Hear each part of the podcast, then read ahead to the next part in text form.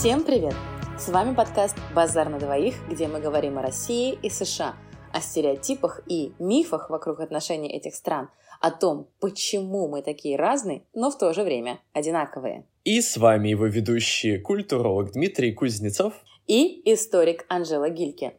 Сегодня мы профессионально потрепимся о системе образования в России и США и обсудим где правда, а где ложь в русских и американских фильмах про школу? Почему в России невозможно заниматься гуманитарной наукой? Что лучше, платное или бесплатное образование? И где учителям лучше жить? Об этом прямо сейчас в выпуске «Учиться, учиться и еще раз мучиться».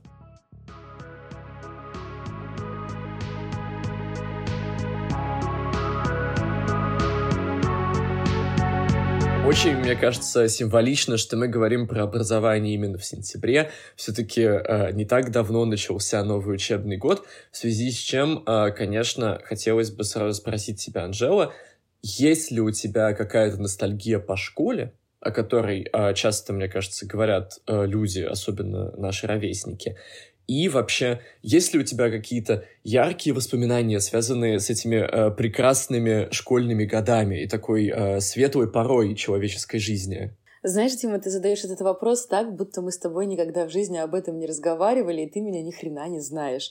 Потому что ты же в курсе, я ненавидела школу, и никакой ностальгии по школе у меня, в принципе, быть не может. Мне, наверное, нет ни одного хорошего оттуда воспоминания.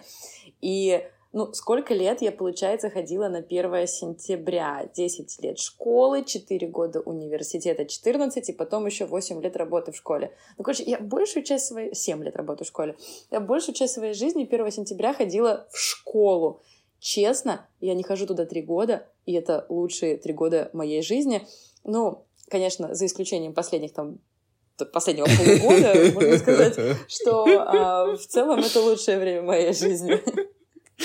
Uh, ну вот, а когда ты говоришь, что у тебя нет вообще каких-то позитивных воспоминаний, связанных со школой, ты имеешь в виду uh, свой uh, опыт как ученицы или как учителя тоже? Нет, как ученица, конечно, в первую очередь, потому что когда я училась в школе, я училась в обычной школе на районе, в академической в Санкт-Петербурге, и, ну, как бы я честно говорю, что я подвергалась очень жестко буллингу, при том и со стороны учеников, э, своих одноклассников, и со стороны учителей. Угу. И в какой-то момент э, это был, ну, вот просто такой стандартный буллинг, в другой момент я там начала давать отпор как физически, так и морально, угу. вот, э, и, конечно, поэтому поэтому, ну, типа, весь именно школьный опыт как ученицы, как школьницы у меня очень негативный. А как учительницы? Как учительницы, наверное, чуть лучше, потому что я все-таки надеюсь, что... Для меня однозначно сильно лучше, потому что все-таки я уже была не а, тупым подростком, который а, яйца оставлял на зимние каникулы на батареях в школе, чтобы потом нельзя было в кабинеты заходить. Подожди, а в смысле они тухнут? Или... Э, да. А, ага. Сырые яйца, если кладешь на батареи горячие, они Они тухнут, варятся. Каникулы долгие, и они воняют. Вот, и, в общем, короче, я уже не была вот э, тем тупым подростком, а, поэтому, конечно, уже было гораздо лучше. И я надеюсь, что и моим школьникам тоже было лучше, чем мне в школе без какой-либо поддержки. А есть ли у тебя какое-то самое яркое воспоминание, связанное со школой? Не считая плохих воспоминаний, которых очень много. Есть одно, наверное, очень хорошее. Ага. Это 1 сентября первого класса, как э, я... Ну, оно тоже, знаете, оно такое условно связано со школой, потому что оно просто произошло 1 сентября первого класса, то есть 2000 году, 1 сентября 2000 года, угу. когда мы очень долго с моей семьей, с бабушкой, с мамой и с дедушкой э, ждали моего дядю, который застрял в пробках, но который очень хотел нас проводить, меня, меня проводить в первый класс. Mm-hmm. И он приехал, все-таки успел с гигантским букетом цветов, с гигантским вкуснейшим марбузом. И мама моя, ну, которая так получилось, что обо, обо мне она думала меньше, чем обо всем остальном, а, конкретно, возможно, в тот день или, может быть, вообще, в принципе, по жизни, не знаю. А, вот. И она такая, о, цветы хорошие, а те, которые мы купили наши классные, подзавяли, давай возьмем их. Я обиделась, потому что это мне привезли цветы. а она хочет их отдать училке, которую я не знаю. Вот. А дядя такой, нет, это цветы я привез Лике, и поэтому они ей, а ты иди дари училке завявшие цветы. В принципе, спустя годы я понимаю, что та училка даже завядший букет вообще никоим образом не заслуживала, потому что то, что она делала с детьми в начальной школе, это просто за это надо увольнять и куда-нибудь отправлять подальше. Ну, господи, да, уже сразу затравочка про истории леденящие кровь. Да, потому что, в принципе, моя школа — это как школа, как в сериале «Гай Германика» было. Но а, это мои воспоминания, это у меня такая травматичная достаточно история. У тебя же все таки насколько я все таки знаю, было немножко по-другому. Ну, в плане, у тебя в школе никого не заставляли снимать колготки и вытирать блевоту. Я поменял, да, три школы. Вот, начальную, сре... начальная, средняя и старшая. То есть в этом плане у меня был такой... В России у меня был такой немножко американский опыт, когда я на каждой ступени переходил в какую-то новую школу. А, я могу сказать, что, наверное, из начальной школы мне больше всего запомнилось то, что а, наша классная руководительница сразу на 1 сентября объявила для всех родителей и учеников тоже, а, что если они планируют ей покупать какие-то подарки, например, увядшие цветы, то делать этого не надо, потому что лучше просто дать деньгами. И мне кажется, это такое... Ну, то есть это может быть что-то такое очень вообще характерное для... Да, типа для нулевого года, то есть все как-то немножко только вышли из 90-х, вот буквально, и, э, ну, как бы и время еще, еще не сажали за тяжелое. такое. Давай еще одно какое-нибудь. Э, окей, у меня есть мое, у меня есть э, мое такое просто опережающее время. Короче, э, когда мы были в старшей школе, вот, э, мы с моей подругой Машей придумали офигенный социальный проект. У нас был какой-то факультатив, который был посвящен придумыванию каких-то социально полезных инициатив. Вот. И все дети придумали что-то типа, там, знаешь, про помощь бездомным животным, про помощь э, старикам и так далее. Что все очень хорошие вещи, да, просто такие довольно тривиальные идеи, скажем так. Вот. А мы с Машей придумали а, что какую-то анонимную психологическую помощь ЛГБТ-подросткам, там, в общем, какую-то горячую линию, да, что-то в таком ключе, вот, что на минуточку было в 2000 каком-то десятом году, наверное, э, до всех законов там про гей-пропаганду и всего на свете, да, то есть мы реально смотрели в будущее и знали, что понадобится людям. Вот. И когда мы представили наш потрясающий проект, нас э, 10 минут э, просто обливала всем, чем можно женщина, которая вела этот факультатив. Вот. И после этого этот факультатив немедленно свернули и больше никто то уже не делал. То есть эта женщина тоже смотрела, то есть эта женщина так же, как и вы, тоже смотрела в будущее и уже знала, что делать с такими инициативами, как ваши. Опять-таки, играла на опережение. Вот. И, в общем, э, из-за наших э, из-за наших э, ЛГБТ-проектов никакие как бы бездомные собаки и никакие одинокие старики так и не получили никакой помощи от наших одноклассников. Вот. Теперь мы знаем, в чем корень всех проблем социальной сферы Петербурга. Ты уже сказала, что твоя школа была очень похожа на школу из сериала «Валерия Яга Германики». А, сейчас, кстати, мне кажется, это будет такой хороший маркер для миллениалов или людей помладше, которые слушают наш подкаст, потому что кто-то схватит моментально, кто-то, наверное, будет гуглить. вообще, как ты считаешь, а, школ, ну вот школа, с моей точки зрения, в российском кино, это такой часто э, локос э, чернухи, вот, и какой-то травмы. А, вот ты, ты считаешь, что российские фильмы показывают школу адекватно или, может быть, где-то слишком сгущают краски? Слушай, ну на самом деле я не могу сказать, что я помню прям очень много фильмов про школу, э, про русскую школу, но тем не менее как-то так вышло. Возможно, это мои какие-то пристрастия к к фильмам а, и личные какие-то взгляды, вкусы. Но те фильмы, которые смотрела я про русскую школу, они показывают все примерно вот этот страх и ужас э, русской образовательной mm-hmm. системы. И сейчас, сейчас, я, наверное, могу сказать, что, наверное, сейчас все не так плохо в школах. Mm-hmm. Не так плохо, плохо, но не так сильно плохо, как, например, когда учились мы, потому что в нулевые, как мне кажется, честно, ну, было прям как-то адски. Да, мне, ну вот мне в голову приходит только там какой-нибудь фильм, а, не знаю, э, географ э, Глобус пропил, да. где провинциальная тоска, и школа — это такое место, которое как болото, да, она тебя как бы затягивает. Э, да, фильм «Ученик» про чувака, который там читает Библию и терроризирует несчастную учительницу биологии. Потом э, фильм «Класс коррекции». «Все умрут, и я останусь» еще. Ну вот «Все умрут, и я останусь», мне кажется, просто лучший фильм про школу нулевых вообще. Да, если вы не смотрели, слушатели, дорогие, если вы не смотрели, посмотрите. Я знаю, что сейчас и так время непростое, но вот проблемы русской школы нулевых, может быть, вас немножко отвлекут от ужаса происходящего сегодня. Я не могу вспомнить, короче, никакого позитивного, на самом деле, фильма про, там, российские школы. Даже вот если что-то вот советское, это все равно какой-то фильм «Чучело», где там булят Кристину Арпакайте. Ну, то есть... Ужасное кино.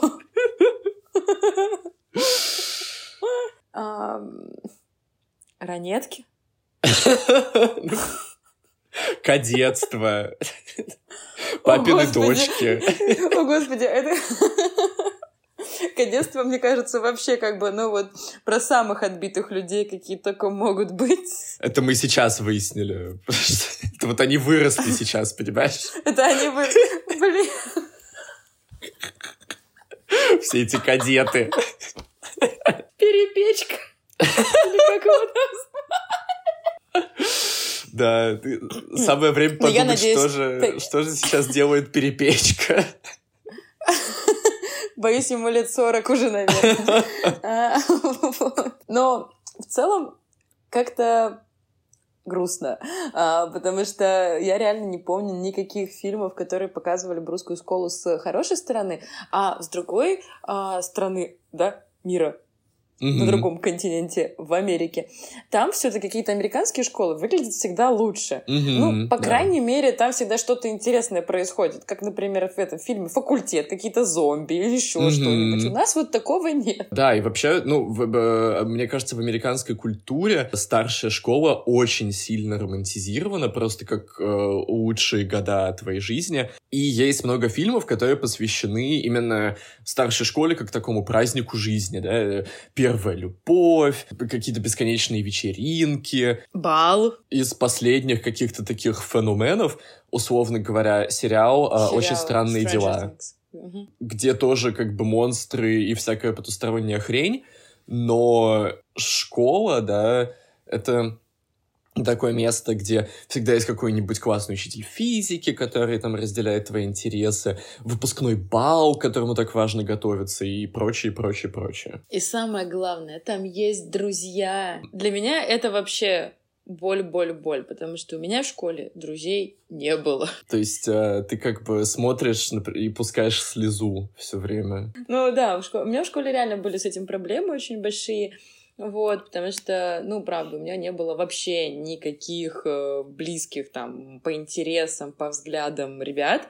Но, mm-hmm. благо, у меня был Ничков дворец, который мне это все дело закрывал. А расскажи, пожалуйста, немного поподробнее про то, что такое Аничков дворец. Туда ходят такие бедные несчастные задроты, как я, чтобы найти себе друзей. Ну нет, на самом деле все не так плохо, потому что я уверена, что туда ходили и до сих пор ходят ребята, которые были популярны и в школе в том числе. Mm-hmm. Вот, просто так совпало, что я туда пошла в историко-краеведческий кружок. Ну то есть, правда, что может быть более занудно? Наверное, только кружок геологов, куда я тоже ходила. Прекрасно. Вот. Всех их соберем. Да, я собрала, на самом деле, мне кажется, самые занудные кружки, какие там только было можно, а, но я ни капли не жалею.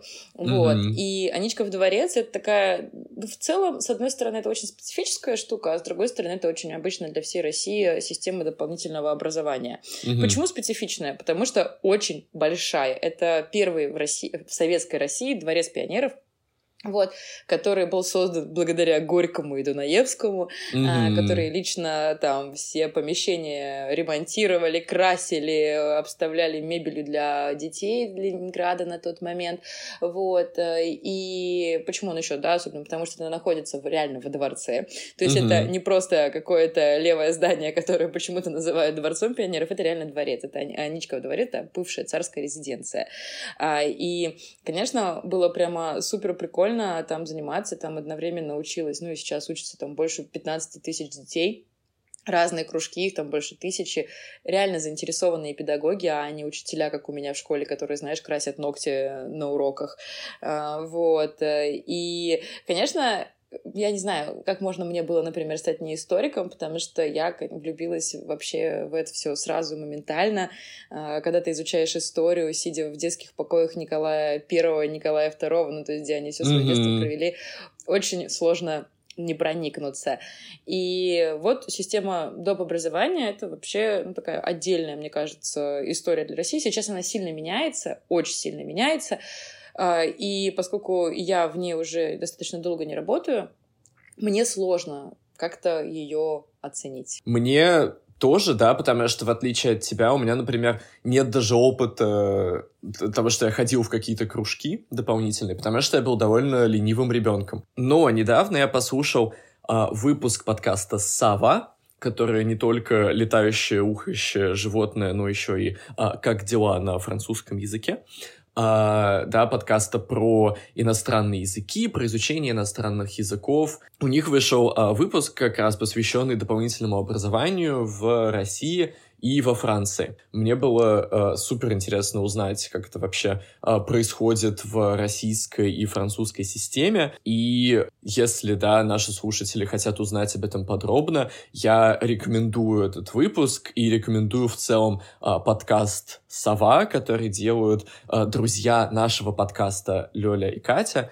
Вот, и, пожалуйста, идите немедленно к ним слушать больше всего, да, если вас интересует образование э, в России и во Франции, и э, всякие разные особенности и различия между нашими э, системами. И изучение иностранных языков, конечно, что, мне кажется, сейчас очень актуально. Ссылку на данный подкаст и выпуск, о котором мы говорим про дополнительное образование, мы оставим в описании нашего эпизода, поэтому вы точно его не потеряете и сможете послушать.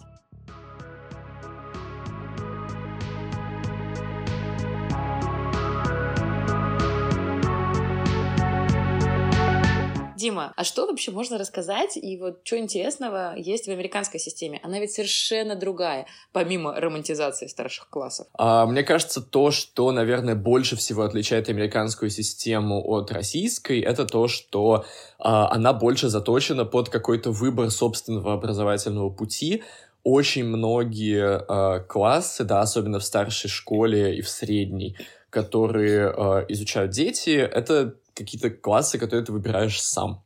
Например, тебе необходимо за старшую школу а, пройти Uh, не знаю, два семестра какой-нибудь математики, но при этом ты волен сам выбирать, ты хочешь заниматься алгеброй или геометрией или тригонометрией, то есть uh, у тебя есть какое-то пространство для выбора.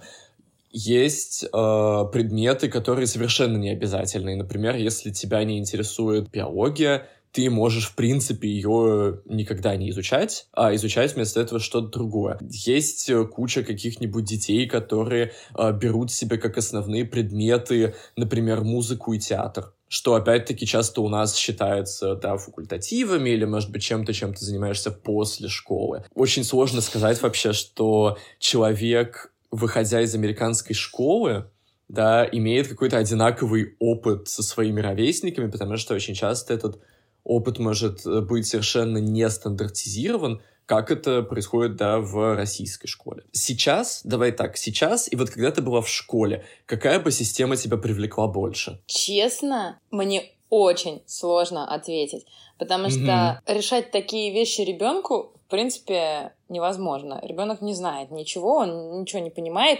Я звучу, наверное, сейчас очень плохо, но э, я... Я не отрицаю того, что дети тоже люди, и дети все понимают, но я имею в виду, что когда тебе там лет 10-12, тебе очень сложно сделать такой выбор, да, ты не можешь э, принять грамотное, взвешенное решение. Но ты можешь э, что-то попробовать, тебе может что-то не понравиться, окей, да, это будет там твой выбор. Но это сложно. Mm-hmm. Это очень сложно. И честно, честно, мне кажется, что такая система, где математика и музыка могут быть основными... Ой, музыка и театр могут быть основными предметами, что-то не то с этой системой. Mm. Вот. Я никоим образом, опять же, не умоляю прелести и театра, и музыки, но в целом должны же быть какие-то общие представления о мире у школьников, mm-hmm. у людей да, потому что они же вырастают и потом начинают, ну, как-то с другими людьми общаться, взаимодействовать, а некоторые из них работать даже идут куда-то mm-hmm. на значим, значимые посты, а не дворники, как нам обещали. Да, все да, время, да. всю школу. Вот. И не знать там, например, что там дальше Кентукки находится. Mm-hmm. Это же, я тоже понимаю, стандартная проблема вообще в американской школе, что во-первых, очень много зависит от вот этого образовательного пути, который да. выбирает родители, ребенок, да, для себя.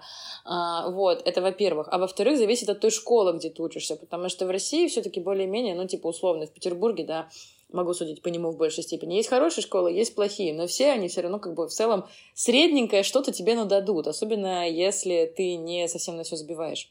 Угу. И ты будешь иметь какие-то общие представления угу. о мире. Я просто еще так и задал тебе этот вопрос, потому что когда я об этом думал, я думал о том, что, наверное, как, вот вспоминая себя, типа, лет в 16, когда я учился в старшей школе, я думаю, что, конечно, меня бы намного больше привлекла бы американская система.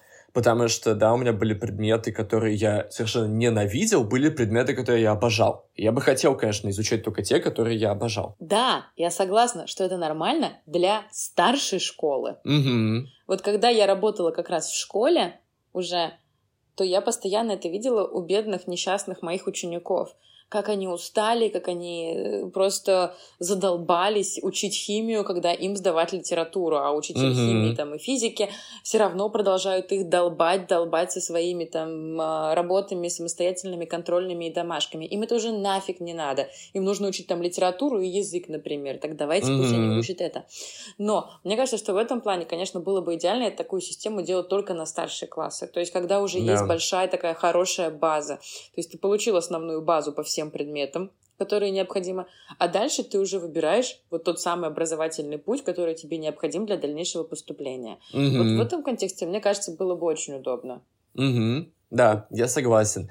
А, тоже, конечно, сразу возникает такой вопрос, что типа к чему должна школа готовить, тоже в целом как бы к жизни, условно говоря, да, или более узконаправленно именно к поступлению в университет, да, на определенное направление и так далее. Все равно, на самом деле, смотря так сейчас на всю эту историю, я думаю, что, конечно, вот, да, более какая-то энциклопедическая, типа российская система, она все равно мне ближе, когда ты как бы знаешь обо всем, да, может быть, не супер глубоко, но как бы ты изучаешь более-менее все какие-то э, области научного знания, так или иначе, вот, но да, я не могу, например, ответить на вопрос, почему мне кажется, что это важно. Ну вот просто потому, что, да, у нас как бы такая социализация, да, нас так научили, и поэтому мне кажется, что это какая-то очевидная истина. А да, в целом я не могу какого-то привести рационального аргумента, что нет, это должно быть именно так, да, и никак иначе. Если ты ждешь, что я приведу тебе этот аргумент, то ты очень сильно ошибаешься. Я Блин, тоже не могу привести я тебе этот все время на тебя рассчитываю. Нет, я тоже реально не могу на это ответить, потому что а, с одной стороны, американские школы, как мне кажется, учат одной очень сильно а, такой важной вещи приспособленчеству в хорошем смысле слова. А, нет, mm-hmm. приспособленчество, наверное, всегда в плохом. Приспосабливаемости. Вот так, наверное, звучит да. лучше. Ага. Да, а, приспосабливаемости, приспособленчество как раз русские школы Вау! Ну, очень часто, ну, правда. Да. Это, к сожалению, тоже... А... Не, это правда, это правда. Вот, когда ты приспосабливаешься списывать все так, чтобы тебя не замечали, и mm-hmm. получать оценки там, где ты ничего не знаешь, ну, то есть в той же самой старшей школе, но это же реально приспособленчество. Мне нравится, что в американской школе детей как мне кажется, и вот исходя из того, что рассказывали знакомые учителя, да, в Америке, они все-таки учат более-менее думать mm-hmm. и что-то придумывать и говорить свои мысли. Вот это супер важно, потому что, например, уроки литературы. Вот, я очень люблю читать. Но в школе я терпеть не могла уроки литературы. Я их просто ненавидела, потому что меня всегда раздражало, что я должна сказать что-то, что-то, что-то, как в методичке у моей преподши. Угу, да. Потому что, ну, не может быть другого толкования. Достоевский только вот так, Толстой только так, а, и все. А то, что я на уроках говорила, что Толстой жена ненавистник, так меня чуть ли камнями не бросали. Mm-hmm. А, вот. Поэтому меня это всегда очень сильно раздражало, да, потому... и представить себе такую же ситуацию, например, в американской школе мне сложно, когда ребенок высказывает свое мнение, ему говорят, нет, оно неправильное, потому что есть только одна единственная трактовка классической русской литературы. Да, а, ты совершенно права, что я, ну, скажем так, американцы вообще любят говорить, что их образование заточено под развитие критического мышления. Я бы, ну, скажем так, я бы не согласился с этим утверждением на сто процентов, но как я минимум, с тобой согласен. Как, как, ми, как минимум потому, что для того, чтобы развивать критическое мышление, должна быть очень хорошая знаниевая база. Реально больше, например, упор делается не на знание каких-то фактов, да, на энциклопедичность, а на умение анализировать, на умение применить какой-то подход. Поэтому, например, здесь в, там, в математике тоже намного больше популярны какие-нибудь там теоремы и скорее такие логические задачи, чем э, что-то, для чего там ну, нужны какие-то очень мощные, скажем так, вычислительные способности, да, скорее поощряется какое-то умение да, решить вот определенную задачу, да, определенную проблему, применив какой-то тип мышления. Тут еще, конечно, такой момент, что тут в целом нет такого понятия, как, например, там, общая школьная программа по литературе там, или общая школьная программа по истории, да, что все эти предметы тоже будут очень сильно отличаться от школы к школе и даже от э, учителя к учителю. Ну и уж тем более от штата к штату, я думаю. Да, однозначно. Я недавно думал просто, ну, как-то оценивая адекватно свои карьерные возможности, я думал о том, что, может быть, в какой-то момент э, мне придется пойти работать в школу, и я понимаю, что ну, мне было бы интересно, на самом деле, даже поработать в такой системе, потому что очень многие классы учителя пишут буквально с нуля, что, с моей точки зрения, дает возможность классным учителям придумывать какие-то угу. невероятные штуки. С другой стороны, ленивым и не очень способным учителям дает возможность ничему не учить. То есть тут как бы... Это как школа в России в 90-х. Мне вот мои коллеги старшие рассказывали, что в 90-е, когда шла перестройка системы, mm-hmm. вообще всей да, страны, mm-hmm. в том числе, конечно, перестройка системы образования, то, в принципе, в школе можно было делать примерно все, что хочешь. И поэтому те учителя, которые прямо горели своей работой, своим предметом, они делали очень крутые программы, очень крутые уроки, ну, а кто нет, то нет. как бы все стандартно. Вот. Это, это классно. Я сразу, вот когда ты об этом начал говорить, начала задумываться, блин, это же столько можно всего прикольного сделать. Но это всегда такой риск в предоставлении, да, творческой свободы, что просто кто-то может этой творческой свободы в итоге не воспользоваться, да, и сказать, что типа нет, ну мы просто будем читать учебнику, там, условно говоря. Вот, Дима, ты сказал про экзамен по математике. И я знаю, что ты не фанат математики. Нет, совершенно совершенно нет. Так скажем, да. Вот. Это, я, я математику любила, но я училась в физмате, и вот, э, ну, мы все сдавали ЕГЭ, вот, э, я сдала там эту свою математику, лучше, mm-hmm. чем все остальные предметы, лучше, чем историю, вот. ЕГЭ сдают у нас все. Что в Америке? Вот ты сказал, что по математике что-то там с логикой связано. И я помню, что ты сдавал какой-то математический экзамен. Да, я сейчас поделюсь своим э, прекрасным опытом, что когда-то давным-давно, когда я сдавал э, экзамены в американский университет, живя в России, еще можно было, во-первых, сдать эти экзамены у нас, а, да, во-вторых, в Америке тоже есть единые экзамены, И тут вообще можно вспомнить, что ЕГЭ как единый экзамен, мне кажется, вводился в каком-то смысле как э, копия американской системы на самом деле. Тут есть единый выпускной экзамен, э, так, когда ты заканчиваешь 11 класс в школе, э, здесь 12 и когда ты поступаешь в аспирантуру. И э, для того, чтобы поступить в американскую аспирантуру, нужно сдать, это называется, мне кажется, GRE, не помню совершенно, как это расшифровывается, в котором есть три части. Первая часть языковая, где тебе дается какой-нибудь текст, э, куда тебе нужно подставить всякие умные английские слова, которые ты, скорее всего, никогда не видел вообще ни разу в жизни. Более того, носители языка, американцы, учат эти слова по карточкам, потому что это какая-то очень специальная, например, академическая лексика, да, а, ну, то есть не повседневный, скажем так, э, словарный запас. Вторая часть математическая, где у тебя как раз идут всякие вот эти логические задачи. И третья часть — это эссе, да, на какую-то тему, которая тебе дается. Вот. Примерно так же, на самом деле, устроен э, экзамен по выпуску из школы. Но в зависимости от штата, опять-таки, ты можешь его не сдавать. Если, например, ты взял какое-то определенное количество предметов уже в старшей школе, то они тебе засчитываются просто как бы вместо этого экзамена. А в отличие от ЕГЭ, который, опять-таки, да, хочешь не хочешь, а хотя бы по двум предметам сдавать все равно придется. Мне было интересно у тебя спросить, все-таки а, ты человек, да, такой не последний а, в деле подготовки к государственным экзаменам. Какое вообще твое мнение по поводу ЕГЭ?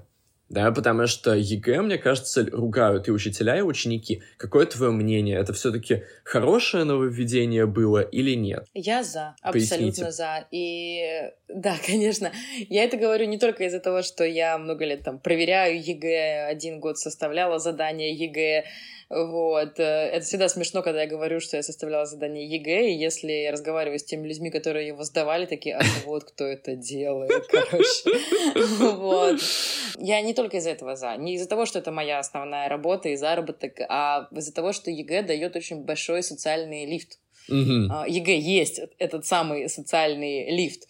А, для многих э, ребят, которым хотелось бы, например, развиваться, расти, учиться в других городах. Но это очень сложно сделать, когда ты должен готовить кучу разных экзаменов, как это было раньше, да, то есть до ЕГЭ. Ты хочешь куда-то поступить, ты готовишь туда один экзамен по одним билетам, в другой mm-hmm. университет другие билеты.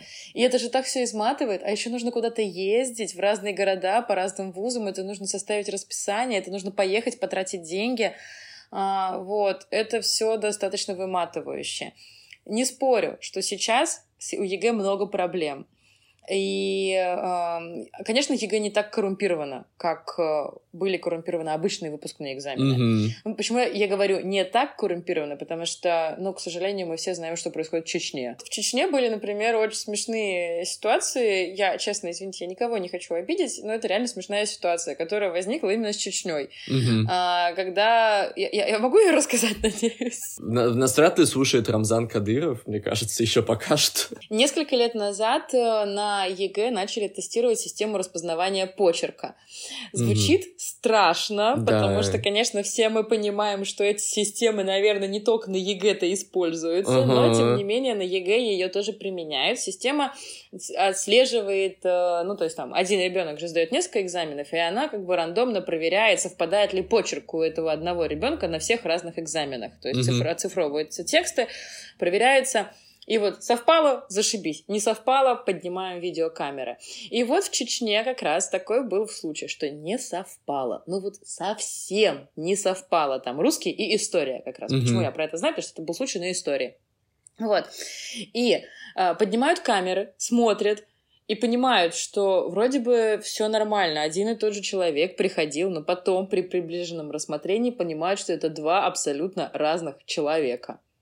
Угу, То есть понятно. русский пришел, написал один человек, а историю написал другой человек. Естественно, ага. началось разбирательство, в коде которого выяснилось то, что на историю вместо ребенка, мальчика, выпускника 11 класса в Чечне, экзамен пришел писать его учитель. Они просто оба высокие, бородатые чеченцы. И люди, которые посмотрели их паспорта, они не поняли разницы, потому что в паспорте тоже очень бородатая фотография.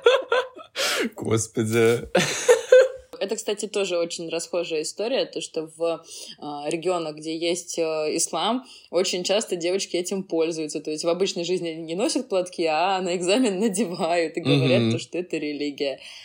Типа вот, телефон есть, э, пронести там или что-нибудь такое? Ну, телефон сложно пронести металлоискатель. Кстати, учителя тоже сидят под металлоискателями и под камерами, и под всем на свете. Жесть. Когда ты приходишь проверять ЕГЭ, условия точно такие же, да, то есть мы тоже сидим в отдельных кабинетах, каждый за своей партой э, и под камерами, и ничего с собой проносить не можем. Кошмар совершенно, что вокруг, казалось бы, такой, скажем так, невинной вещи, как школьный выпускной экзамен, существует целая индустрия слежки, который, ну, я с тобой согласен, что, скорее всего, те методы, которые отрабатываются на ЕГЭ, они используются не только на ЕГЭ, да, что... Тем более, что где это все установлено? В школах, где параллельно с этим еще избирательные пункты, а сейчас еще и военкоматы. Меня всегда очень сильно раздражало то, как люди говорят, например, особенно про ЕГЭ по-русскому, и жалуются на людей, которые приезжают поступать, типа, из регионов, да, такие, что вот, э, там, человек-то ха-ха-ха-ха-ха, и у, у них, там, не знаю, 95 баллов за ЕГЭ по-русскому, и как такое возможно, да, а я, не знаю, вот из Москвы, и у меня 65. Ну, как бы сорян, я помню, например, своих одноклассников, которые вместе со мной сдавали ЕГЭ. Ну, во-первых, я сдал ЕГЭ по-русскому, то, что типа на 62. При этом я не могу сказать, ну, что у меня какая-то неграмотная речь, например, да? Сейчас просто, когда все узнают, что я историю сдала на 60 с небольшим, они все в ужасе, типа, о боже, как это так вообще? Типа, почему? Ну, все же на самом деле очень просто. Когда мы сдавали, это были первые годы, только-только начинали вводить ЕГЭ повсеместно по всем предметам, а не только в отдельных регионах в качестве эксперимента. И никто вообще нифига не понимал, как это делать. Никто mm-hmm. не понимал, как писать ЕГЭ, никто не понимал, как готовить к ЕГЭ. А сейчас это гигантская бизнес-индустрия. Да. Вот. Где очень много отвратительных онлайн-школ. Кроме моей. Да. И мне просто кажется, что в этом аргументе еще всегда была какая-то такая подспутная ксенофобия, да, что, ну, как преподаватель тоже иностранного языка в какой-то момент своей жизни, я могу авторитетно заявить, что даже не носитель языка, а человек, который выучил там какой-то язык, как свой, например, второй, он может написать формальный экзамен по этому языку намного лучше, чем человек, Конечно. носитель, который говорит на этом языке как на родном да, поэтому вся вот эта история про то, что вот как там люди могут писать ЕГЭ по-русскому так хорошо, меня всегда невероятно раздражало, потому что, ну, как бы, да, могут, сорян, готовься лучше, кто тебе мешает? Э, это тест, это тренировка, угу. это зубрежка, да, и вот в этом минус ЕГЭ, то, что очень часто он э, не показывает реальных знаний, а дает просто а, возможность оценить, ну, типа, вот уровень подготовки. Угу. Насколько человек вкалывал в течение одного, а может быть и нескольких учебных лет. Вот. И здесь, конечно, очень много зависит все равно еще от добросовестности, от добросовестности учителя, потому что есть учителя, которые не только тупо тренируют на ЕГЭ, но которые все-таки стараются э, дать знания. Да, угу. таких учителей все-таки много, слава богу. Угу. Вот, а есть те, кто просто будут э, давать очень э, конкретно сухо только вот то, что нужно, и при этом как бы давить именно на зубрежку и на такую, знаешь, тупую тренировку без э, понимания причинно-следственных связей, так скажем. И еще один очень большой минус, который появляется сейчас, вот, по крайней мере, в моем предмете, в истории, это идеологизация.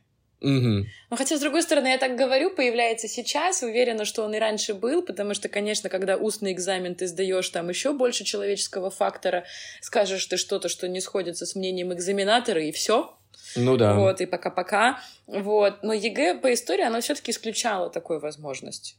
Угу. Сейчас с огромным количеством заданий, которые появились только там, там 20% заданий по Великой Отечественной. Угу Везде панфиловцы герои, так что ну о чем можно говорить? И вот такая идеологизация, она, конечно, сейчас делает ЕГЭ, на мой взгляд, менее привлекательным тоже экзаменом, ну, чем да. был он там несколько лет назад.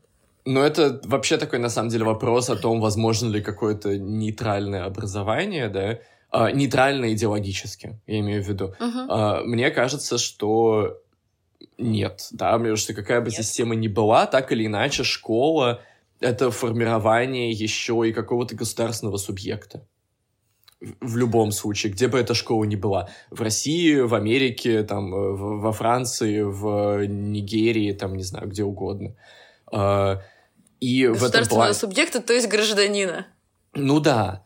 И то есть, э, так или иначе, человек, выходя из школы, да, он должен быть для государства так или иначе удобным. Это я пытаюсь об этом говорить, там не в, в контексте да, того, что это как бы хорошо, или того, что это плохо, да, а того, что, ну, мне кажется, что это так есть, да.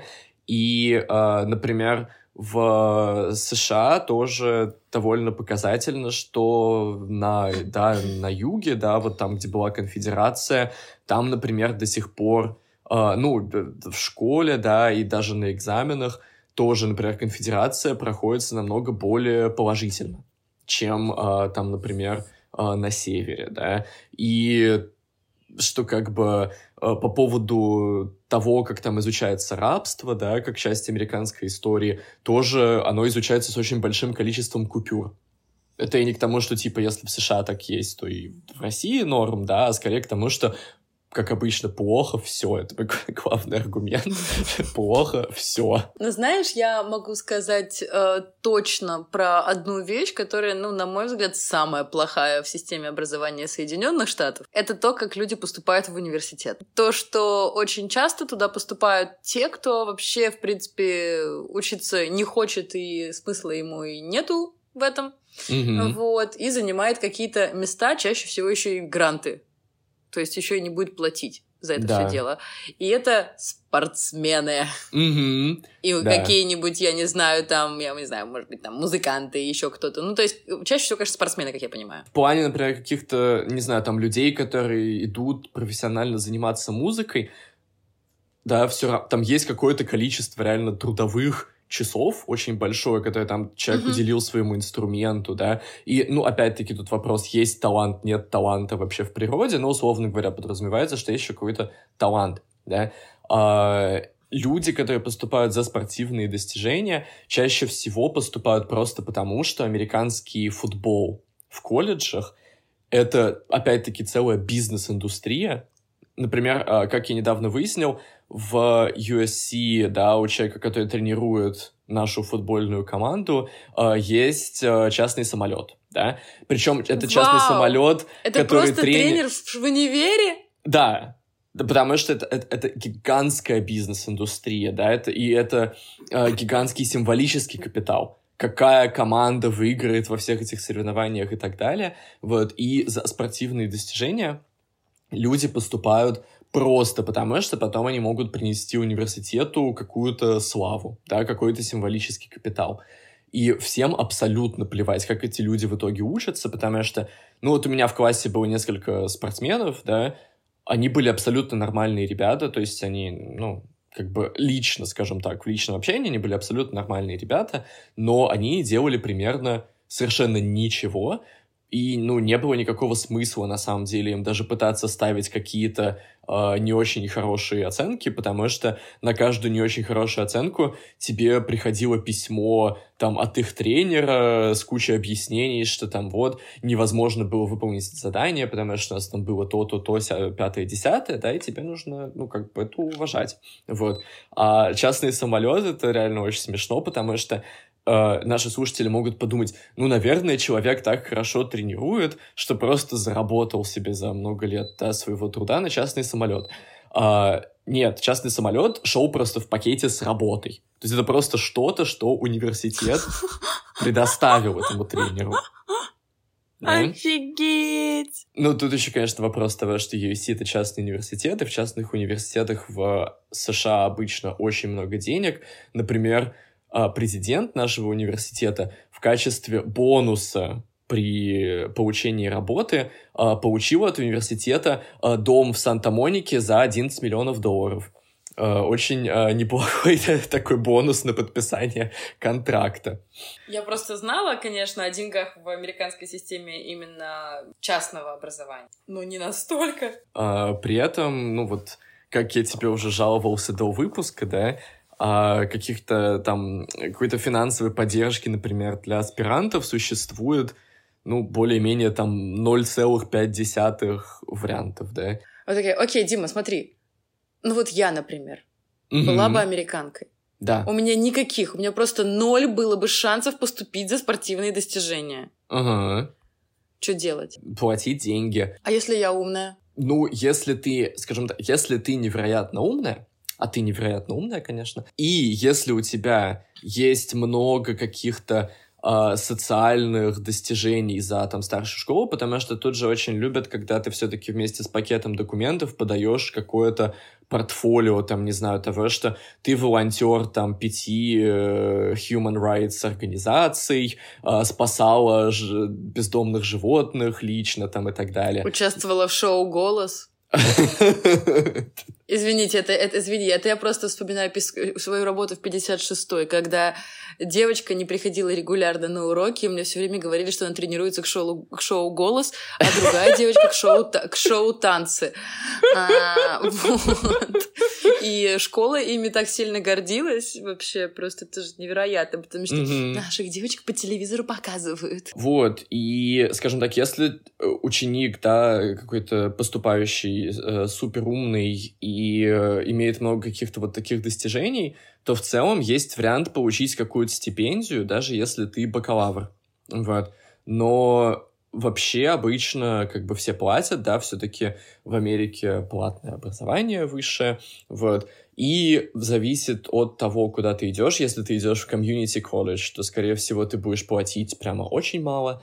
А если ты идешь в государственный университет, есть вариант платить не очень много. Если ты идешь в частный университет, ты платишь дофига. Ну вот, например, в USC семестр, нет, не семестр, а год. Год обучения стоит 60 э, тысяч долларов. И получается, например, если ты отправляешь своего ребенка учиться там из другого штата, соответственно, к этим 60 тысячам добавляется... Да всего-то 4 миллиона. А, ну, господи, есть много людей, на самом деле, в России, которые могут себе это позволить. И в целом я учил некоторых их детей. И просто к этому потом, естественно, добавляется еще стоимость обучения, э, сори, стоимость проживания. Стоимость проживания на кампусе у нас э, 35 тысяч, да, чисто вот это студенческое жилье.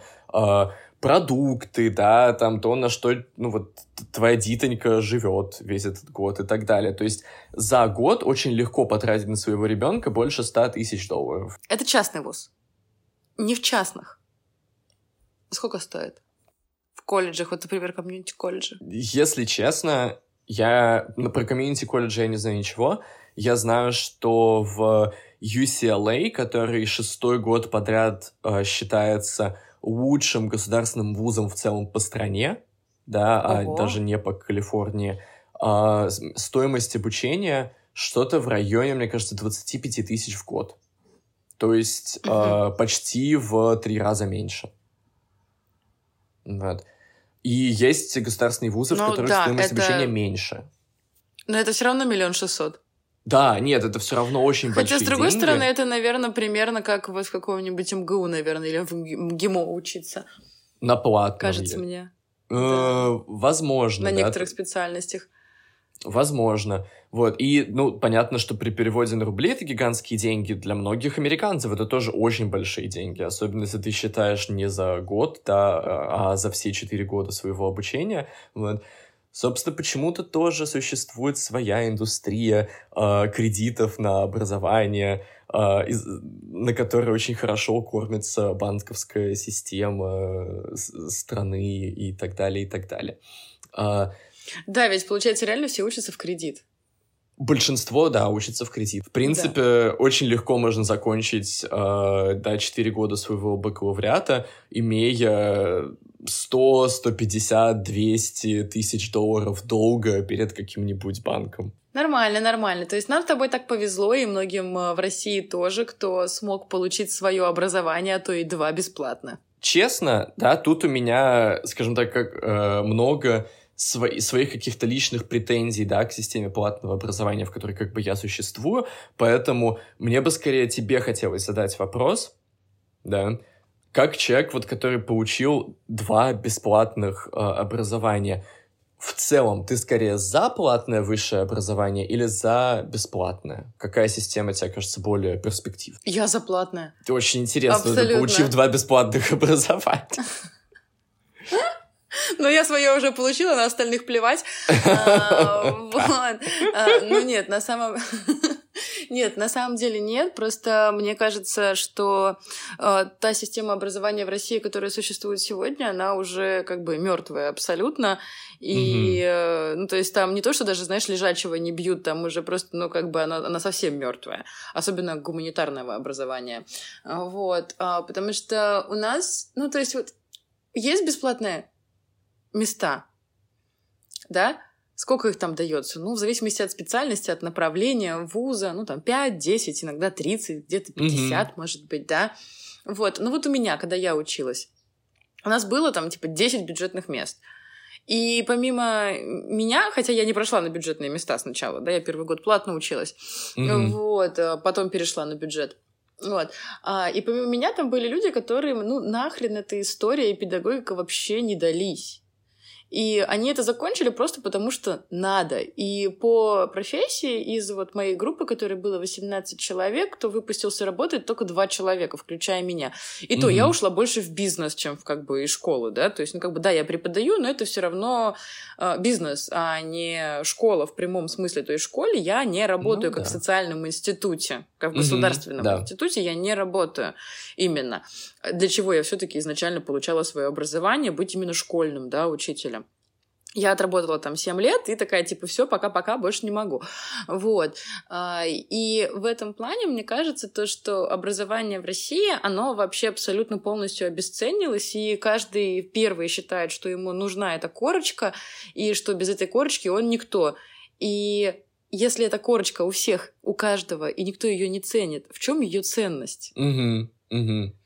То есть вот я так говорю, что у меня типа два образования. Ну, типа, да, у меня бакалавр и магистратура, они просто разные по направлениям, поэтому можно говорить, что их там типа два, ну, а не да, одно, две да. специальности, окей. Вот, две специальности. А, вот, а ну, вторая у меня в СПБГУ, ну так это вообще худшее просто, что могло со мной стать.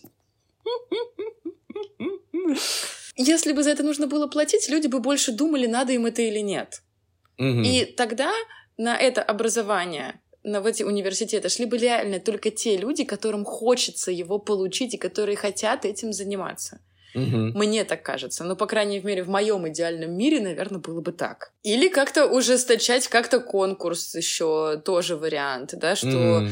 Ну, это, опять же, к вопросу с ЕГЭ, что мы говорили, да, да. то, что по ЕГЭ, в принципе, легко поступить откуда угодно, куда угодно, из любого города в любой другой город, да, вот, эм, но вот последствия такие в том числе. Ну да, и то, что не всегда да, с помощью теста ты можешь проверить реальные знания человека в какой-то И компетенцию. Угу. Компетенцию, заинтересованность. И вот сейчас я, наверное, опять очень плохо прозвучу, не первый раз этот выпуск, а, что вот у нас на направлении на учителя истории в обычной школе, не в коррекционной, угу были ребята, у которых были... Был вот один, э, один пацан, у которого были очень жесткие проблемы с речью. Угу. Он, по-моему, глухонемой был, он очень плохо говорил, у него был слуховой аппарат. Вот. И, внимание, вопрос, что он делал на моем направлении. Угу. Есть направление, было параллельная история. Окей, там нормально. Но педагогика и история. Он же даже практику не смог пройти в школе, и он, естественно, не собирался работать с детьми. Ну, почему тогда нельзя было ему пойти на коррекционную педагогику, например, да, чтобы работать с детьми тоже, у которых, например, сложности с речью? Угу. Угу. Это же было бы логичней, как угу. мне кажется, опять же. Но у нас вот, когда вот ЕГЭ, там все подали и такие, ну, типа, а что, мы больше, ну что, мы, мы, мы же не можем его выгнать. Ну Сказать, да, конечно. что эта специальность тебе не подходит. Ага, но она объективно, потому что ему не подходит. Угу. Да, ну, скажем так, я в каком-то смысле я согласен с чем-то, с тем, э, что ты говоришь. С другой стороны, да, я, э, я не считаю, что э, платное обучение сразу, да, как-то поднимает качество этого образования, да, а, потому что, ну вот посмотрев на то, как, например, а, работают менее талантливые мои коллеги, вот, а, нас, у нас, у нас просто выпуск бахвальства, бахва, бахвальства и абсолютно некорректный такой у нас. А, конечно, шучу, да, вот, но, условно говоря, за 60 тысяч долларов в год тоже можно получить образование, которое будет сильно так себе. Принципиально, да, я, наверное, за бесплатное образование. Я согласен, что есть очень много проблем с этим на практике да, но что как бы как принцип, да, я считаю, что высшее образование должно быть э, бесплатным, потому что э, я считаю, что у людей должна быть возможность пойти что-то изучать просто потому, что им это нравится, да, просто потому что у них есть какой-то горящий интерес к чему-то, и что они не должны высчитывать, э, скажем так, Э, каждый доллар, каждый рубль, насколько в итоге их будущая профессия удачно монетизируется в какую-то карьеру или в какой-то скилл, да, благодаря И как быстро которому... они смогут выплатить кредит. Да, да, что я считаю, что в целом как бы не знаю, как-то духовная жизнь людей и общества в целом обогащается за счет того, что люди могут просто следовать своим интересам, да, и изучать что-то совершенно непрактичное, просто потому что это им очень сильно нравится, да.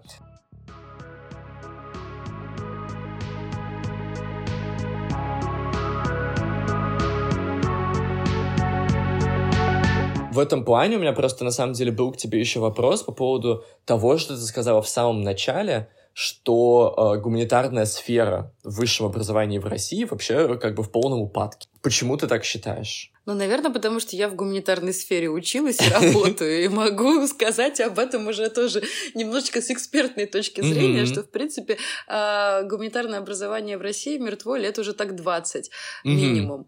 Это мое личное мнение, оно может не совпадать с твоим, с другими, а, вот, но примерно, как мне кажется, с нулевых э, начали очень сильно забивать у нас э, систему гуманитарного образования, а потом, когда туда стала вмешиваться идеология, так вообще все стало очень грустно.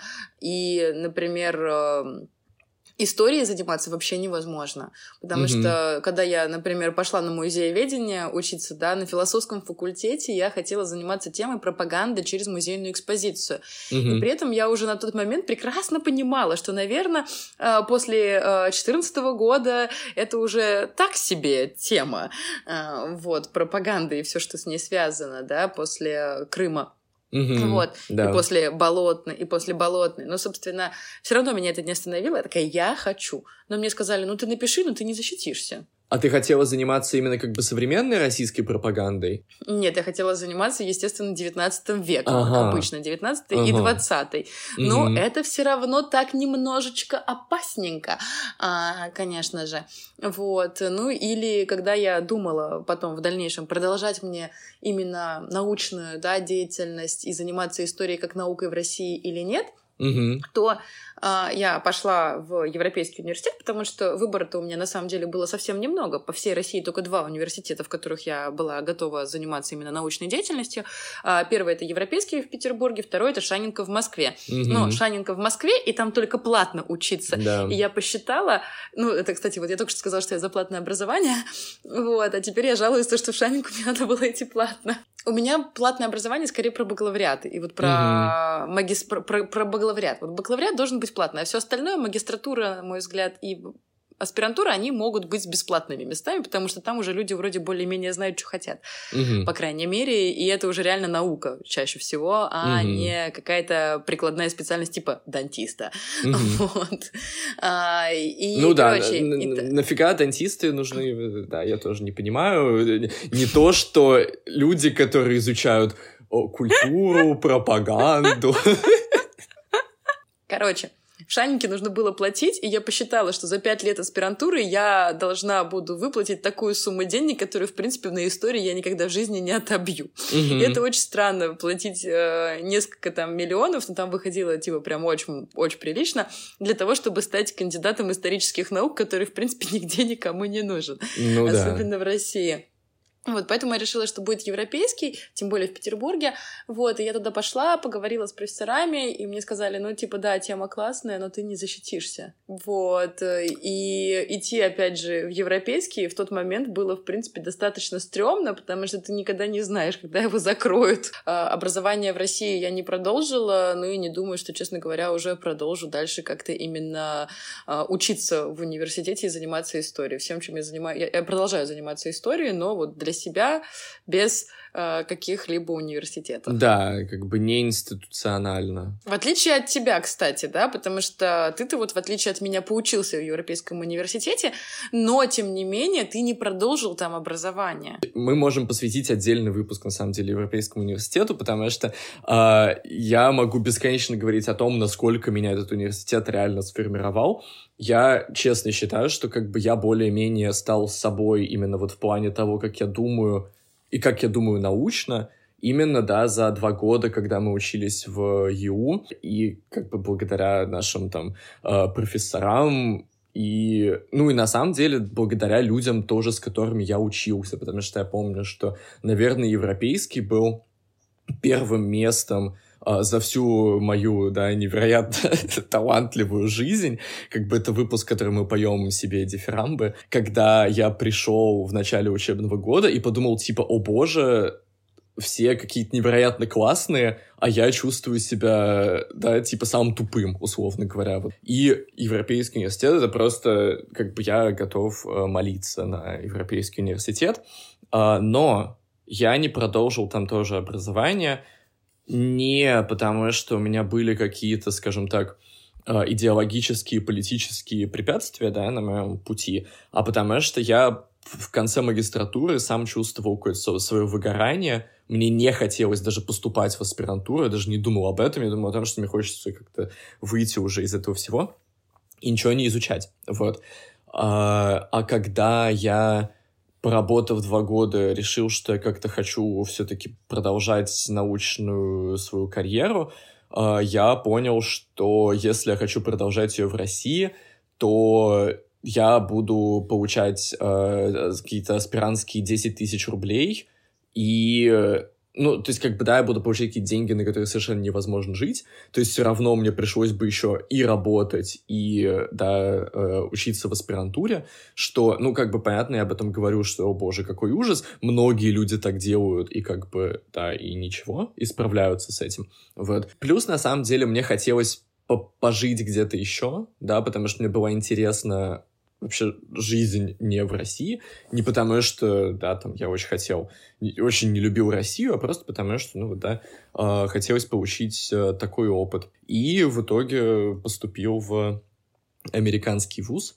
вот, где вот получаю тоже бесплатное образование, да, но бесплатное, потому что, опять-таки, для аспирантов тут есть всякие стипендии, гранты и так далее, и так далее. Да, но вот мы выделили одну причину, да, почему гуманитарное образование страдает в России, да, что вмешивается идеология и политика. А что еще по твоему да, мнению, разваливает гуманитарное образование? Ну, ты сказал уже, что это деньги, точнее их отсутствие. Да. Потому что очень большое количество людей просто не могут позволить э, идти в аспирантуру. Ну, вот как у меня, например, такое было. Я же в магистратуру, я тоже хотела в европейский идти. Но я не пошла, потому что мне нужно было работать, мне нужны были деньги, а жить на стипендию, ну, я не могла. Вот, потому что я уже съехала от родителей, ты в магистратуре жил с родителями да. попроще. Да, я жила намного. отдельно, у меня собака, у меня куча там ответственности и перед семьей и всем прочим, поэтому мне нужны были деньги. Угу. А, и мне не было возможности учиться из этого в европейском, потому что учеба в европейском подразумевала полное погружение и отсутствие постоянной работы. Да. И магистратуру поэтому я заканчивала с ПБГУ, и параллельно с этим я работала на двух работах угу. в школе и в Аничковом дворце. Угу. Ну, то есть э, сумасшествие, сумасшествие, но других вариантов у меня не было, а учиться дальше как-то хотелось. Вот, на тот момент, по крайней мере. Вот, соответственно, это вторая проблема. То, что деньги, э, нету денег, и люди, которые хотели бы заниматься гуманитарной наукой, не могут себе этого позволить. Вот. И как те, кто, как я, хотят учиться, и так те, кто хочет там работать, они не получают нифига нормальной зарплаты чаще всего. Вот. И это вторая. А третье, мне кажется, это такая глобальная историческая на самом деле проблема, а, потому что огромное количество думающих людей, гуманитариев, философов, если так глобально да, сказать, уехали в 80-е и 90-е годы. Угу. И если мы посмотрим сейчас э, крупнейшие университеты по той же самой истории, по литературоведению, да, по культурологии, по философии, везде будут присутствовать какие-то очень крутые русские специалисты. Да. Ну вот, по крайней мере, история. Кембридж, да. Оксфорд, а, Принстон, везде там есть очень крутые русские историки. И что? Это лучшие русские историки на данный момент. Угу. И не только русские, а вообще в целом это одни из лучших историков современности, которые да, занимаются да, да. там определенными историческими периодами, чаще всего, которые, конечно, коннектятся как-то с русской историей. Вот, там, Зорин, Эткинд, они вот оба в Кембридже, там, в Оксфорде были. Угу. Вот. Они все уехали.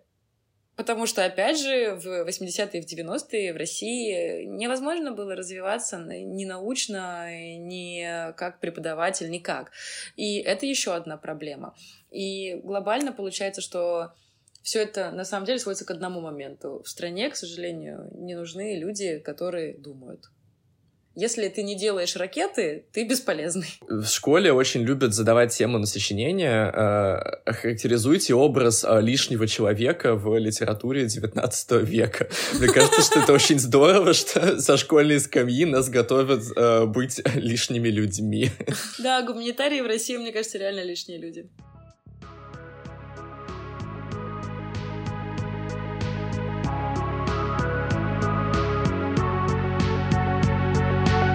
Давай поговорим о том, а, как все-таки мы учим или учили, да, потому что все-таки мы так или иначе оба работники образования, очень почитаемые, уважаемые профессии. Ты помимо того, что у тебя, в принципе, есть опыт а, работы в школе, у тебя еще есть опыт работы в очень разных школах. В чем были какие-то основные различия да, а, того, как ты Э, работала, да, в, вот в этих разных э, школах, которые при этом все были государственные. Да, я работала в трех государственных школах, трех, а, вот. И первая школа это обычная школа на районе на Пискаревке, а, угу. которая с одной стороны, я говорю обычно, а с другой стороны, там был свой прикол. Это единственная школа в Петербурге и одна из двух школ в России, где учат хинди. Прикольно, действительно. Потому что Пискаревка, это, скажешь, единственная школа в России, которая находится на кладбище. А, нет, это не избирательные участки в период кампании. Вот, поэтому нет. А, короче, да, это вот школа, в которой учили хинди и учат до сих пор. Ты думаешь, там кто-нибудь знает хинди? Нет, там никто не знает хинди. А, вот. И, ну, это была такая первая школа, там работала один год, два раза в неделю. Вот, mm-hmm. на четвертом курсе университета. Потом уже я полноценно пришла в мою школу, и моей школой я называю Петришули, в которой работала я четыре с небольшим года. Государственная школа с очень большой историей, но с очень непрагматичным, плохим начальством. Mm-hmm. Как mm-hmm. люди все хорошие, как менеджеры очень плохие. Mm-hmm. При всей моей любви не могу это не сказать. Вот, да. потому что уровень организации там был на нуле. И мы с коллегами периодически шутили, что если бы я вдруг стала заучем, я бы нахрен просто всех уволила и всю школу перечистила. Угу. А, и вела бы везде компьютеры, штрафовала бы всех за опоздание, и школа бы развалилась. Понятно. Вот, а все-таки я просто считаю, что на одном энтузиазме не вылезти, угу. потому что в Петришуле все очень большие энтузиасты, угу. и там очень много хороших учителей, и само здание, само место, оно все дышит историей, и из этого можно очень сделать классный проект, которым, к сожалению, никто не занимается. Потому что школа самая первая в России, одна из первых в России, первая в Санкт-Петербурге, типа школе там 300 с лишним лет, как и Петербургу, да. И можно же кучу наладить разных контактов, интересных проектов, но нет, всем пофиг. Угу. Вот. И другая школа, последняя, третья, 56-я академическая гимназия, я думаю, ничего страшного, если я назову ее номер здесь. Школа без вообще каких-либо изначально претензий, стала школой с очень большой претензией. Да, а, да, как да. раз благодаря менеджменту и организации. И вот это очень крутой пример того, как из... Эм, очень крутой пример того, как дружить с правильными людьми. То бишь с Наиной Ельциной. Mm-hmm. вот. А, ну, не только это, да, то есть как бы можно сколько угодно говорить, что это хорошие связи, но эти связи тоже нужно установить и уметь использовать. Да однозначно. Знаешь, если бы у меня были связи с Наиной Ельциной, не факт, что я бы их так правильно использовала, как директор 56-й гимназии. Но время, Это я талант. думаю, хорошо бы провела. Однозначно, время бы я провела лучше всех. Вот. А, после этого, в принципе, я бы уже ничего не хотела. Наверное, все, можно умирать. А, вот. Одна mm-hmm. школа очень крутая, которую я считаю своей школой, лучшей школой, потому что там любят детей, потому что там а, все-таки в основной части все учителя уважают детей, делают, работают с ними, все любят свою работу, и там нету, знаешь, такого, что обязательно ходить в костюмах, обязательно mm-hmm. ходить на каблуках, как это было в 56-й. В 56-й много вот такого, где а, формальности, где нужно лицо, где нужно, ну, то есть как бы лицо во всех смыслах, да, там нужно mm-hmm. хранить, где очень много а, корпоративного бреда, который, да, на мой взгляд, да. лишний в системе образования, который делает ее бесчеловечной.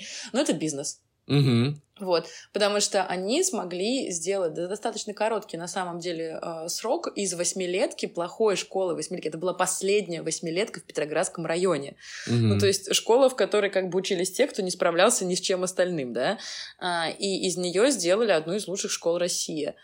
Это невероятно круто. И вот если бы хоть толику, толику вот этого менеджерского, э, просто менеджерской гениальности приложить вот к школам таким, как Петершуле, то, наверное, было бы что-то очень классное. Mm-hmm. А так, к сожалению, получилось, что в одной я не прижилась, потому что там все слишком э, тухло было и не было никакого развития, а в другой мне не хватило человечности. А человечность — это очень интересный такой момент, потому что э, есть, мне кажется, э, вещи, на которые обращают внимание всегда, когда говорят о трудности учительской профессии.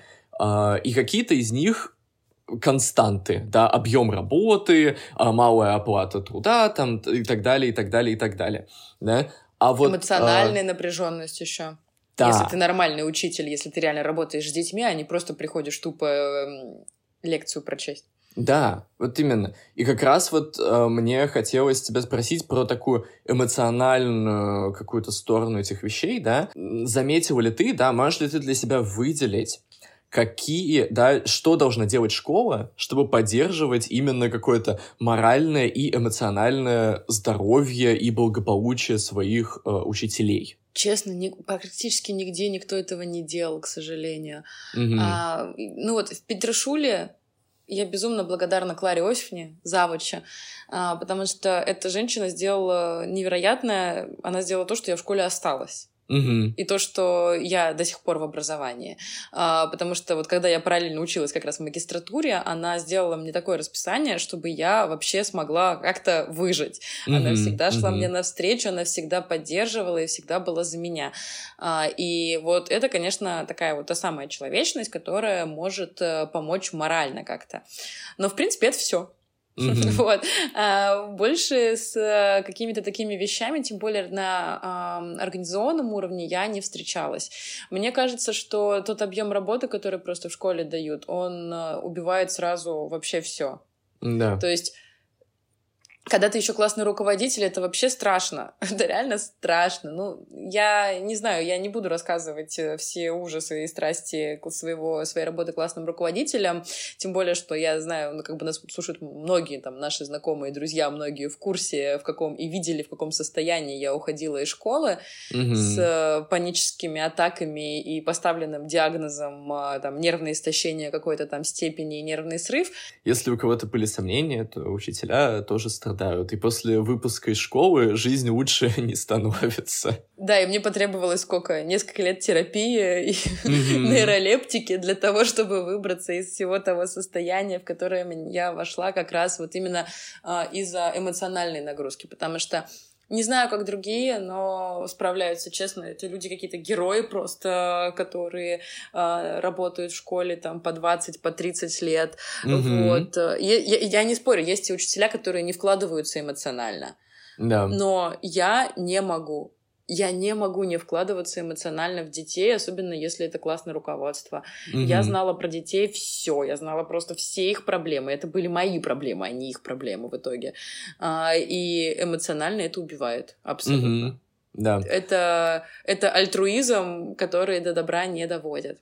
Да, это вот типа, когда люди говорят про какой-то разумный эгоизм или там, да, эгоизм во благо, наверное, они имеют вот в виду какое-то вот это а, расчерчивание границ.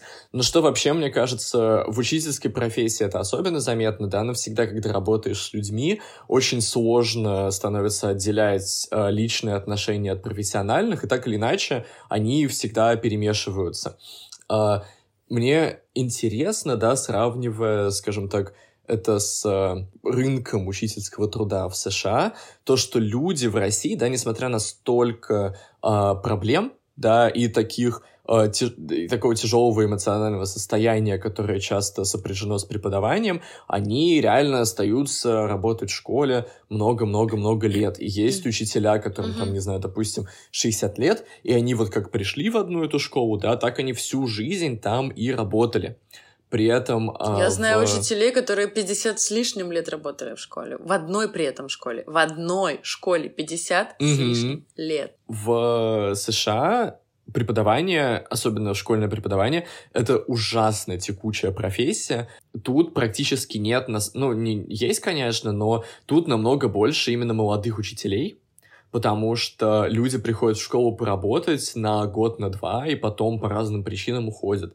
Кто-то использует работу в школе как э, элемент дальнейшей карьеры. Потому что, например, если потом ты поступаешь в какую-нибудь юридическую аспирантуру, тоже в твоем резюме очень хорошо выглядит, что ты как бы поработал для блага простого народа. В какой-нибудь частной католической школе. Кто-то просто не справляется с, тоже с профессиональной эмоциональной нагрузкой. И профессиональная нагрузка, мне кажется, тут убивает еще больше, потому что для того, чтобы работать учителем в большинстве американских школ, тебе необходимо просто иметь твой uh, undergraduate диплом, да, по сути, диплом об окончании mm-hmm. бакалавриата. То есть uh, тебе не обязательно иметь какое-то специальное педагогическое образование, просто факт того, что ты закончил университет по любой специальности, считается достаточным для того, чтобы преподавать. Вот.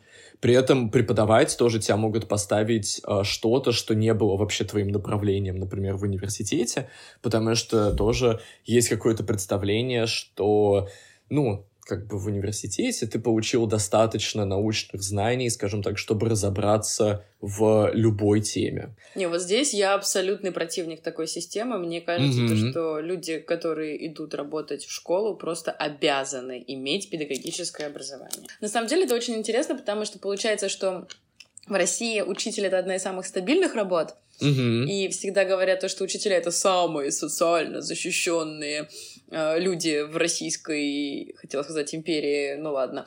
А, вот. А, а в США наоборот, это одна из самых текучих профессий, где да. долго никто не задерживается и очень часто меняют шко- от школы к школе, да, еще угу. переходят из школы в школу. Да. Вот. И вот тут, конечно, напрашивается еще один вопрос. Что с профсоюзами? Потому mm-hmm. что вот, например, когда я работала в школе, мне постоянно говорили, надо вступить в профсоюз, надо вступить в профсоюз. А я такая, а что он дает? Да ничего он не дает, кроме того, что ты там каждый месяц платишь там 500 рублей зарплаты, mm-hmm. тебе автоматически его читают, и можешь, э, не знаю, в Маринку сходить по скидону. Притом на те спектакли, которые мне не нравятся, я так посмотрела пару раз, что они там предлагают, такая, да ну нафиг, я лучше эти деньги, которые 500 рублей в месяц, просто сама билет куплю себе какие-нибудь. Что на самом деле довольно классно в этом плане в э, какой-то трудовой сфере в США, что профсоюзы тут реально играют довольно активную роль в социальной и политической жизни. Например, э, учитель... Да, считается, что есть два самых сильных профсоюза вообще по стране. Это профсоюз учителей и профсоюз медсестр. Вот. Ну, то есть, mm. наверное, как раз-таки самые такие профессии, где лю- людям реально нужна какая-то социальная защита. Вот. Да, и а. плюс, где очень тяжело работать, но очень часто этих людей ни во что не ставят. Естественно. Да, что как бы... А, как тут тоже и те, есть... те, типа обслуживающий персонал. Угу. Потому что тут тоже есть вот это абсолютно идиотское представление, что как бы, ну вот если ты ничего не умеешь, ты идешь преподавать, да, что как бы если у тебя там не сложилось, э, не знаю, там... Э, не, не смог, смог пойти, ста... не, не смог стать юристом, пошел угу. преподавать право. Да, да, да, да, да, угу. типа того. Вот, э, что, ну, естественно, полный бред, это вообще не так, вот, и учительские профсоюзы, они тут э, очень активно, на самом деле, э, выступают в защиту учителей, действительно защищают их права. Например, э, да, пытаются добиваться с местными поли- политиками, да, там по штату или по городу, да, по школьному округу, э, каких-то лучших контрактов, например, да, только после того, как, ну, этого добились профсоюзы, что, например, в учительских контрактах uh, 30 сколько-то там лет назад uh, начала входить обязательная медицинская страховка, да, до этого как бы ее не было, а учитывая то, что ну, в США вообще вся медицинская страховка только через работу, это как бы очень важно. Потом в Чикаго, да, были очень... В Чикаго вообще считается самый мощный учительский профсоюз, по стране. И они два года назад выходили на просто супер крупные забастовки, вот, и в итоге добились того, чтобы по всему округу, да, школьному Чикаго, условно говоря, добились пересмотра учительских контрактов для учителей, которые работают в государственных школах, и им всем подняли зарплату на 15 тысяч долларов. Что как Нормально. бы очень немаленькие деньги, на самом деле, особенно для учителей, Конечно. которые как бы не получают сильно много. И сейчас э, Чикаго считается э, самым хорошим округом для учителей с точки зрения соотношения уровня зарплат и уровня жизни. Да? Угу. То есть тут профсоюзы реально, на самом деле, играют большую роль, что, ну, как бы здорово, потому что, мне кажется, так должно быть, на самом деле, везде. Вот это то, для чего Конечно. профсоюзы существуют, да, а не для путевок там в санаторий. Ну, что типа тоже классно, но, наверное, не должно быть основной деятельностью. Ну, конечно, потому что если у тебя нормальная зарплата, ты сам сможешь купить себе куда-нибудь путевку. Угу. И тебе не нужно будет льготы какие-то получать для этого, да. И, ну, Учителя, известно, такая... Это, с одной стороны, миф, а с другой стороны, правда, что учителя очень мало получают. Но вот в России, например, конечно, это миф для Москвы, Угу. Для всех остальных это реальность. Угу. Вот в Москве учителя очень хорошо получают, а, и там очереди в школу на работу устраиваться из молодых учителей в том числе. И именно в Москве прям очень много именно молодых специалистов, потому что люди понимают, молодые, что там можно заработать. Угу. А вот когда я пришла работать в школу уже на полную ставку в 2014 году, то есть в целом не так давно. То есть нельзя сказать, что прямо в разы цены увеличились, там, и инфляция была там гипер какая-то. Нет. А, все-таки не так все было плохо. Mm-hmm. А, вот. Э, к тому моменту, когда я увольнялась, да, то есть за 7 лет работы. И я получала 25 тысяч рублей. Угу, угу. 25 тысяч рублей в месяц на полной ставке, даже больше. У меня, по-моему, полторы было ставки с, с классным угу. руководством. Ну, то есть типа в Петербурге еще да. плюс. То есть, условно, ну, ты получала типа потолок. Ну, для начинающего учителя, да, это uh-huh, потолок, и то у меня он был с надбавкой, потому что у меня красный диплом. И там меняется коэффициент. Потом, конечно, у меня на следующие там полгода, когда мне пересчитали коэффициент, я там что-то выиграла, и у меня сразу увеличилась зарплата там достаточно сильно, но она достаточно сильно выросла, потому что а, я не сидела на жопе ровно. Мне да. было скучно, и я во всем участвовала. Я участвовала в конкурсах, мне добавляются баллы к коэффициенту. А еще я выиграла случайно президентский конкурс, президентский грант, и мне была надбавка на протяжении нескольких лет к зарплате угу. из-за этого. Это, конечно, не моя любимая история, как я случайно, реально случайно выиграла конкурс «Растим патриотов России». А, Вырастила. Тоже из того, что ты говоришь, складывается такая картина, что все очень сильно так или иначе завязано на какой-то личной инициативе. Ну, в целом, конечно, я могу сказать, что сейчас, если ты живешь в Петербурге или в Москве, то быть учителем хорошо. Угу. Если ты не в Петербурге и не в Москве, то быть учителем все так же плохо, потому что низкая зарплата, а нагрузка все равно эмоциональная, и физическая очень большая. Да, ну вот у нас какой-то сегодня выпуск, в котором мы все-таки пытаемся выбрать между, да, двумя э, полярными противоположностями, там, платное и бесплатное образование, да, э, американские фильмы про позитивную школу, российские фильмы про унылую школу. Все-таки как ты думаешь, где лучше быть э, учителем? В США или в России? В интернете. Я не знаю, как ответить на этот вопрос, потому что что там, что там, огромное количество подводных камней, и сложно сказать однозначно. Идеальной системы, наверное, не существует, но, может быть, когда-нибудь в прекрасной России будущего будет что-то хорошее, где легко можно будет ответить на этот вопрос и сказать, да, русская школа лучше всех я надеюсь, когда-то. На этой депрессивной ноте сегодня, наверное, мы с вами уже и попрощаемся.